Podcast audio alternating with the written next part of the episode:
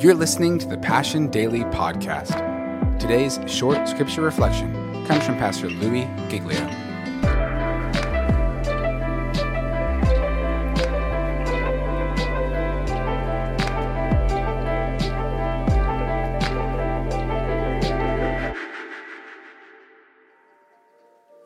Here's the most amazing thing to me today. Praise God for it. Micah was waiting for what we have already seen and understood.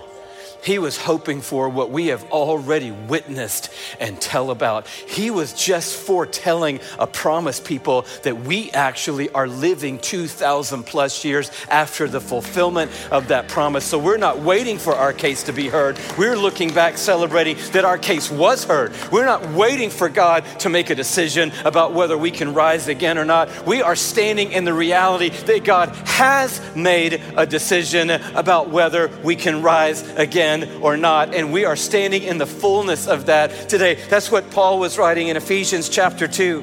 He just spells it out as clearly as he can. As for you, you were dead in your transgressions and sins, in which you, used to live when you follow the ways of this world and the ruler of the kingdom of the air, the spirit who is now at work in those who are disobedient, all of us. Come on, let's try to say that together. All of us also lived among them at one time, gratifying the cravings of our sinful nature and following its desires and thoughts. That's how we got in the predicament.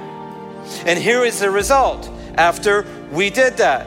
Like the rest, we were by nature, or by the result of that, objects of wrath. But the story doesn't end there. So many people want to conclude the story and say, now we're going to have an invitation and the buses will wait. We are now all objects of wrath. Hell, fire, and brimstone. That's our message for the world. But that's not the whole story. Yes, that was our reality, but then there's a phenomenal and amazing conjunction in the story. The until in Micah 7 is connected to the but in Ephesians chapter 2.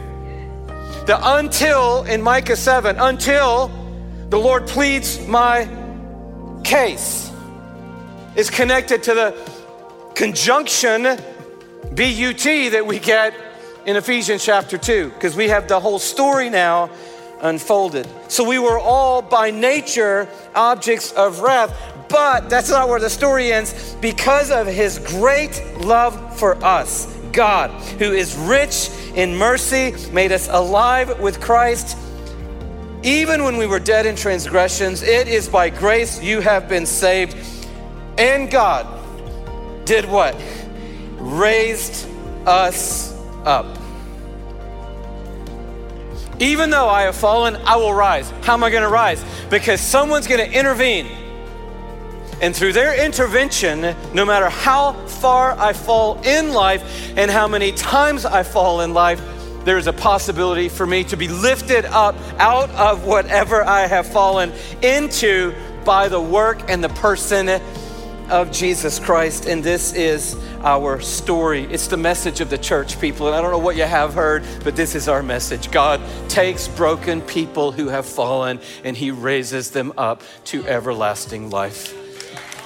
You know, all of our churches these days, it seems like, unless you got a jillion dollars, um, most people are building churches out of Walmarts and Home Depots and things like that. And if they've got a whole lot of money and they start over, they kind of make it look like a churchified Walmart or a Home Depot. And anybody asking here, what happened to all the old churches, you know, like the ones with the crosses on the steeple and the stained glass windows and all that, and the aisles and the red carpet and the steps up to the front and the, all that? It's like, what happened to all those churches? Well, they're condos and restaurants, and some of them are still ticking along, but I miss them. I miss them. church I grew up in had these amazing stained glass windows in it. Did yours? I'm thinking somebody needs to build a super cool, hip, and happening church with phenomenal stained glass in it.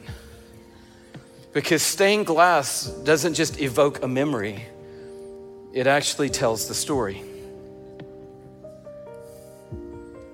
Whatever it is, whatever it depicts, like here's a, a beautiful image of that, it, it tells the story. And that's, that's the beauty of today. I think we got to get a stained glass gospel today. Because what is a stained glass gospel? It's that God takes stained glass. Could I underscore the word stained? And he pieces it together. And he makes something that reflects a story of grace and beauty. This is our message. This is who we are.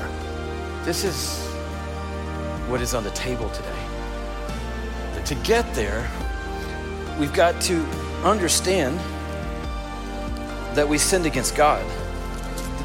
Well, I got to deal with some people, Louis. Yes, you do. And the best chance you've got at doing that is to embrace your relationship with God. You've got to own it, like completely own it, not offload it to, well, it's because of my parents or because of the way I was brought up or because of this genetic thing or that or the other or something else. You got to own it. But then you've got to embrace the fact that someone pleaded your cause. He says, until he pleads my case and establishes my right, he will bring me out into the light and I will see his righteousness. Thanks again for listening to the Passion Daily Podcast. And don't forget to go and subscribe to the Passion City Church and Passion City Church DC podcasts for our full messages every week.